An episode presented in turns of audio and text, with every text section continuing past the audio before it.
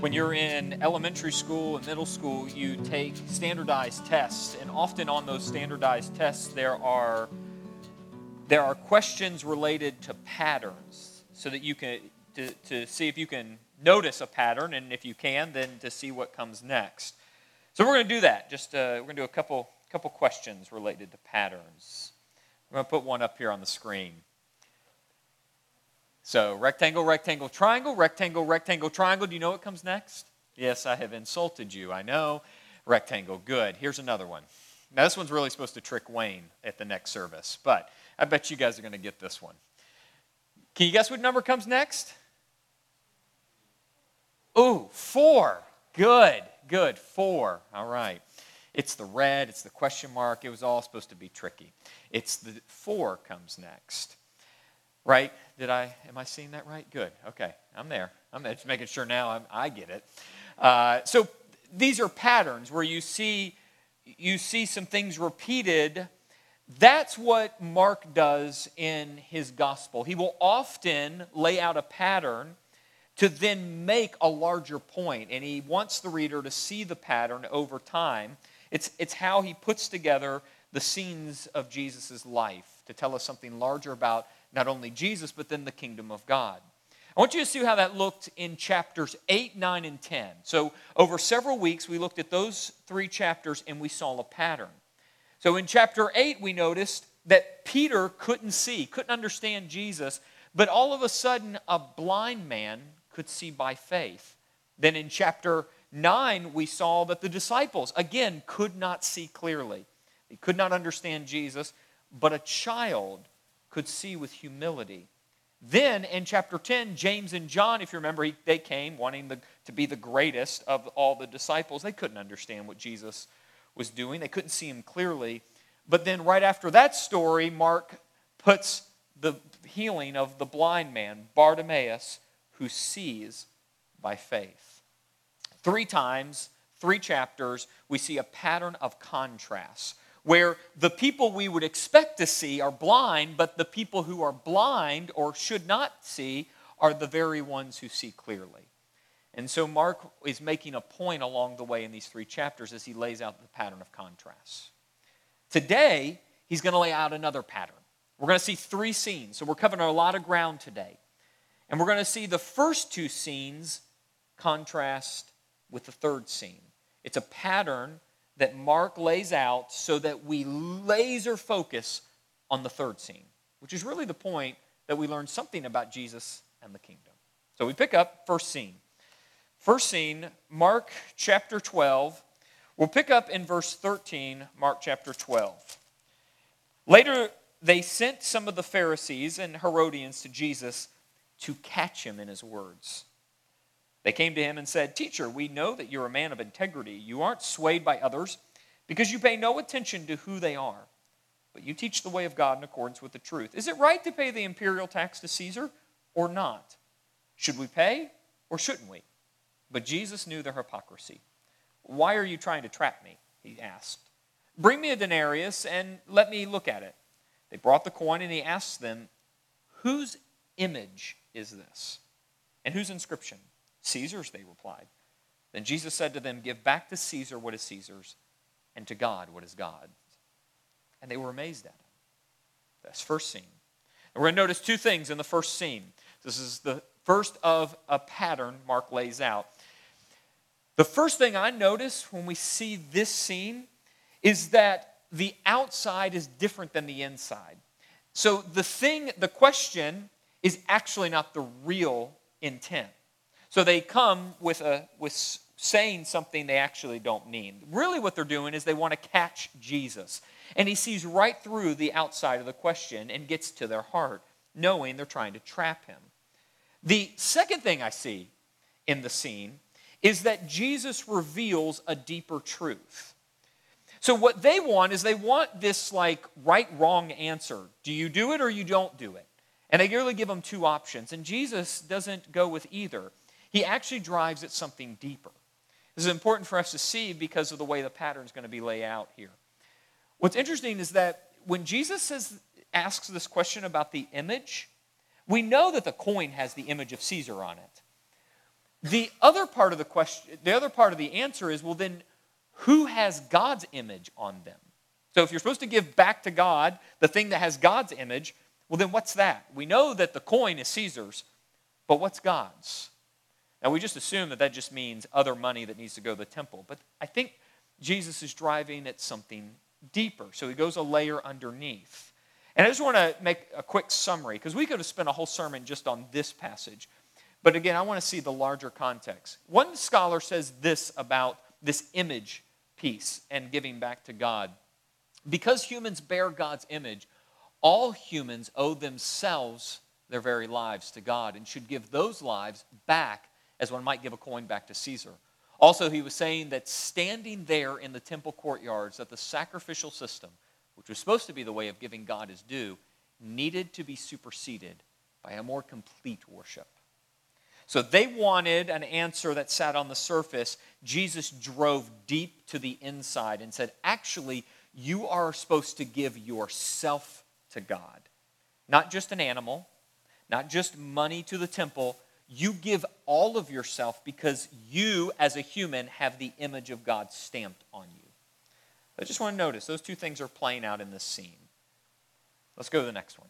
Second scene, next passage. Next part of the, sto- the, the pattern. We'll start with verse 18. Then the Sadducees, who say there is no resurrection, came to him with a question. Teacher, they said, Moses wrote for us that if a man's brother dies and leaves a wife but no children, the man must marry the widow and raise up offspring for his brother. Now there were seven brothers. The first one married and died without leaving any children. The second one married the widow, but he also died, leaving no child. And it was the same with the third. In fact, none of the seven left any children. Last of all, the woman died too at the resurrection, whose wife will she be since the seven were married to her? Jesus replied, Are you not an heir because you do not know the scriptures or the power of God? When the dead rise, they will neither marry nor be given in marriage. They will be like the angels in heaven. Now, about the dead rising, have you not read in the book of Moses in the account of the burning bush how God said to him, I am the God of Abraham, the God of Isaac, the God of Jacob? He's not the God of the dead, but of the living. You are badly mistaken. So, here in the second scene, we see those same two things in play. The first, we see that the outside is different than the inside.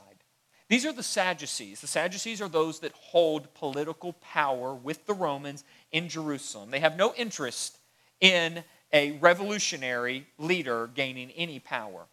And so now they put a question to him to trap him in his understanding of the resurrection. The Sadducees, they don't believe in a resurrection. And here they come with a question to catch him in his words. And they are they here they want to create uh, disagreement with other Jewish leaders that are there watching as Jesus answers the question. And so the, Jesus immediately sees the question on the outside is definitely not what is going on on their inside. And then the second thing is also true that we saw in the first scene, and that is that Jesus reveals this deeper truth. They want to know who, like who, exactly what husband will be married to that woman, because they can't all be married to that woman. And Jesus actually doesn't even answer the question, he goes to something deeper. He drives to a fuller vision of the kingdom of God. He says, actually, at the resurrection, in the age to come, reality will actually look very different than what you think it will. As one scholar puts it, he says, this, the resurrection will not simply reproduce every aspect of our present humanity, it will be recognizable and re embodied human existence. But a great change will have taken place as well. So much so that there won't actually be marriage as we understand marriage. There'll be something fuller. There's this greater vision in play. But here, in both scenes, what we see on the outside is really not what's going on on the inside of the questioners. And in both cases, Jesus does not answer the question in a right wrong scenario, he actually drives to something deeper. So if we had to if we had to see those two scenes in the pattern, I want to show it to you this way. In, cha- in the first scene, we see a tricky question, and then we see Jesus drive for deeper truth. Then, in the next scene, we see a tricky question, again, deeper truth. Don't put the next slide up yet. Don't, yeah, don't put that. Oof, I want us to think through. I want us to think through if we're following Mark and his pattern of contrasts that we see throughout the gospel, we would expect at this point, as he is built to this point, we'd see the opposite in the third and final scene. The one that we really, really, Mark wants the reader to pay attention to. It would be then, let's put the slide up, it wouldn't be a tricky question, it would be a sincere question. And it wouldn't be a deeper truth, it would be the deepest truth. Now that again is if we are if we follow the pattern Mark lays out, where he lays one thing up against another to teach us something.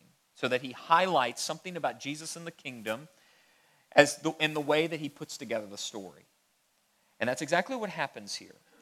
We see a building of two tricky questions with deeper truths leading us to the very thing Mark wants us to see, which is going to be a sincere question which leads us to the deepest truth. And it's actually going to be the thing that Mark wants to highlight as he continues to frame the story of Jesus that is taking us to the cross and resurrection. Take a look.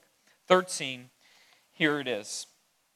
One of the teachers of the law came and heard them debating. Noticing that Jesus had given them a good answer, he asked him, Of all the commandments, which is the most important? The most important one, answered Jesus, is this Hear, O Israel, the Lord our God, the Lord is one. The Lord, love the Lord your God with all your heart and with all your soul, with all your mind, and with all your strength. The second is this love your neighbor as yourself. There's no commandment greater than these. Well said, teacher, the man replied. You were right in saying that God is one and there's no other but Him. To love Him with all your heart, with all your understanding, with all your strength, and to love your neighbor as yourself is more important than all burnt offerings and sacrifices. When Jesus saw that he had answered wisely, he said to him, You are not far from the kingdom of God. And then, and then on, no one dared ask him any more questions. Now, that last phrase tips us off that that's the close of these three scenes. That's the close of the pattern. No one else asked him any more questions. So it's a way of Mark tipping off the reader to close off the pattern. Interesting then that this man asked a simple question and the bulk of the content was Jesus, unlike the long questions asked by the other questioners. And then there's this interesting place where the questioner comes back with a response and he adds. He adds the layer that made all the difference. I want to just make sure we get it clearly here. Let me say it this way that the key moment in the scene is not when the man agrees with Jesus, but it's when he understands that God wants a person's heart, not just their outward rituals and rule keeping. That's why he's not far from the kingdom of God. You see, Jesus didn't say anything about burnt offerings. The man took what Jesus said, he brought his response to note God has always wanted the heart. Most of religious history is filled up with rules and regulations and legalism. You do this, you keep this rule, you make this sacrifice, you appease the angry gods, and you move on with your day. But here, this man understands that the God of Israel has always been grabbing for people's hearts. Now, why this is so important is because just like we've seen over the last several weeks, that one phrase links us. It's a hyperlink to the Old Testament. This point that God is always wanting the human heart more than sacrifices is woven into the Old Testament. And this is a link back to all of those declarations of what God really wants so I want you to take a look at just a couple famous passages. You probably, you may know these. Micah 6, 6 through 8. Here, the prophet Micah, verse 6 With what shall I come before the Lord and bow down before the exalted God? Shall I come before him with burnt offerings, with calves a year old? Will the Lord be pleased with thousands of rams, with 10,000 rivers of olive oil? Shall I offer my firstborn for my transgression, the fruit of my body for the sin of my soul? He has shown you, O mortal, what is good. And what does the Lord require of you? To act justly, to love mercy, and to walk humbly with your God. That passage is keyed in to this response from the teacher of the law. There's a reason Mark records that phrase out of the teacher's response. We can imagine that these people said a lot more than what is recorded. But the author records what will bring meaning and significance to make a point. And here we're keyed in to this passage. This is what God has always wanted. And Hosea, Hosea chapter 6, verse 6. And this is from the New Living Translation, which I think gets the broader sense of this verse. I want to show you love. This is God talking. I want to show you love. I, I want you to show love, not offer sacrifices. I want you to know me more than I want burnt offerings. God wants your heart, not all of your legalism. You can keep all the rules and not want God, but it's very hard to want God and not keep all the rules. If you get love, you get everything else. You get the rules, you can leave love behind. This is a major point. Now, you know the problem with this, don't you? The human heart has been poisoned by evil. Ever since Adam and Eve decided they wanted to be God, they poisoned the rest, the rest of us. And so the only way you're getting that kind of love is if you and I get a new heart. You know, the problem with getting a new heart is that we can't do it by ourselves. And so, woven together with God's desire for love is his promise that he would give you the heart to do it. You see, he wants this, but you and I can't do it by ourselves, so he makes the promise he would do it. Just two passages. Just two passages where you see this in the Old Testament. Because this is all keyed in, all linked in to this scene, this third and final scene. Ezekiel chapter 36, verses 25 through 27. God speaking, I will sprinkle clean water on you, and you will be clean. I will cleanse you from all your impurities and from all your idols. I will give you a new heart and put a new spirit in you. I will remove from you your heart of stone and give you a heart of flesh. And I will put my spirit in you and move you to follow my decrees and be careful to keep my laws. And then Jeremiah chapter 31, verses 33 through 31 through 33, an excerpt from that, those verses. The days are coming, declares the Lord, when I will make a new covenant with the people of Israel and with the people of Judah. I will put my law in their minds, I'll write it on their hearts, I will be their God, and they will be my people. So when the teacher of the law says, Ah, you're right, Jesus, love your God with all you have and love your neighbor as yourself, that is more important than all the burnt sacrifices in the world.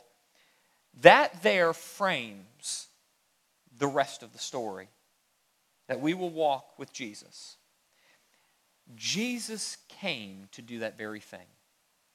This whole talk about forgiveness of sins, Sometimes we can leave that in this like religious world or we can leave it up in the sky as if it has no application.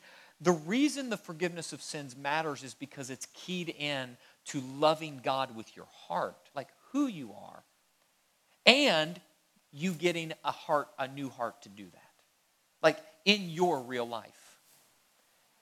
And so, as one scholar puts it, in this third scene, Jesus is saying something about what he came to do. Take a look at what this scholar says. Jesus really did believe that through his kingdom mission, Israel's God would enable people to worship and love him and to love one another in a new way. The way promised in the prophets, the way that stemmed from renewed hearts and lives. So when we get to the cross and we see Jesus dying for the sins of the world, we need to have this scripture etched into our mind that that is not only is love, he does it so that he can give people a new heart and to love that same way. So, what in the world would application be on this? This is a tough one. I mean, these are the two greatest commands. How are we going to make application in the next five minutes on the two greatest commands in the world? Well, we'll give it a shot. Here we go. I'm going to say this. So, this comes from my own experience. Maybe you can relate. It's a lot easier to say love God and love others than it is to actually do it in ordinary life. Now, when I say ordinary life, I mean the life you actually live in your house. Like when you're tired and your parent tells you to do something. Like, what happens then? Real life. Real life, that's what happens. Or you don't get much sleep the night before, and then your spouse says something, says something a little passive aggressive. What are you gonna do? That's real life. It's real life. What's that gonna what's that look like? So it's a, it would be really easy for me as the pastor to come with all of my religious vibrato and just say, love God and love others and make you feel really good about it. And then you'll go home and you'll have an argument with someone you love. Like that's usually how this works. So it's a lot easier to say these things than to work this out. So, what in the world do we do about that? Well, I really don't have a clear answer on this one. I mean, these are the two great commands. Like, this is the point of all Scripture. How you boil that down? Well, I don't have a full answer. I just have a couple things. I think these are a couple things we can do. This is not a magic bullet. These are just some things I think we, that can help us move in the right direction. I think we can ask God to help us to love Him more and more. Like, I think a good place for us to be is to acknowledge how messed up we are and to go to Him and ask for help. Like, this isn't, this isn't pull yourself up by your bootstraps and love because that's what you're supposed to do. We can't do that on our own. So we've got to ask for help. Now, this seems, this seems a bit easier because it doesn't seem like real help. Like, when you're sick or you don't know how to do something in your house, many of us don't want to ask for help. Like, we resist that. Or, uh, you know, you, you, you need a meal because you can't cook, but you really don't ask anyone for a meal and, you know, put someone else out, you know, these kind of things. But, you know, when it comes to God, this seems really easy. But I mean, honestly, what would it be to just acknowledge, I don't have this together. God, I need your help? Like if you go to that place where you acknowledge you really need help, that's a harder place to go. But that's really, I'm suggesting that's one place we can go. God, like I need help loving other people. And you might want to put a name to that. I need help loving, and then pick that person. Just pick that, Brandy. You cannot point at anyone. I see Brandy looking around like, I am ready. I got my name. All right, okay. So here's the second thing. Here's the second thing we can do choose to be inconvenient so we can help someone in need. Now, the inconvenience is where that becomes real. It is easy to help people when it makes you look good or feel good. It is not easy when you're inconvenienced. So press in on the inconvenience. All right, let's go with the next step. Ask God to show you how you can love Him and others more. I got to be honest, I really know. How do you take all of this to a next step that we can do? So I'm going with the request. I think it's something we can do. We can ask God. But it's this show us. It's the show us. So be ready if you pray that prayer for something to come up in your life that is uncomfortable, some type of disconnect, maybe an argument, maybe something wrong inside of you that you need to move a little bit further towards love. If you and I ask God to help us see how we can love more, He's probably going to reveal places where we need some work. And then He's probably going to stir you on the how.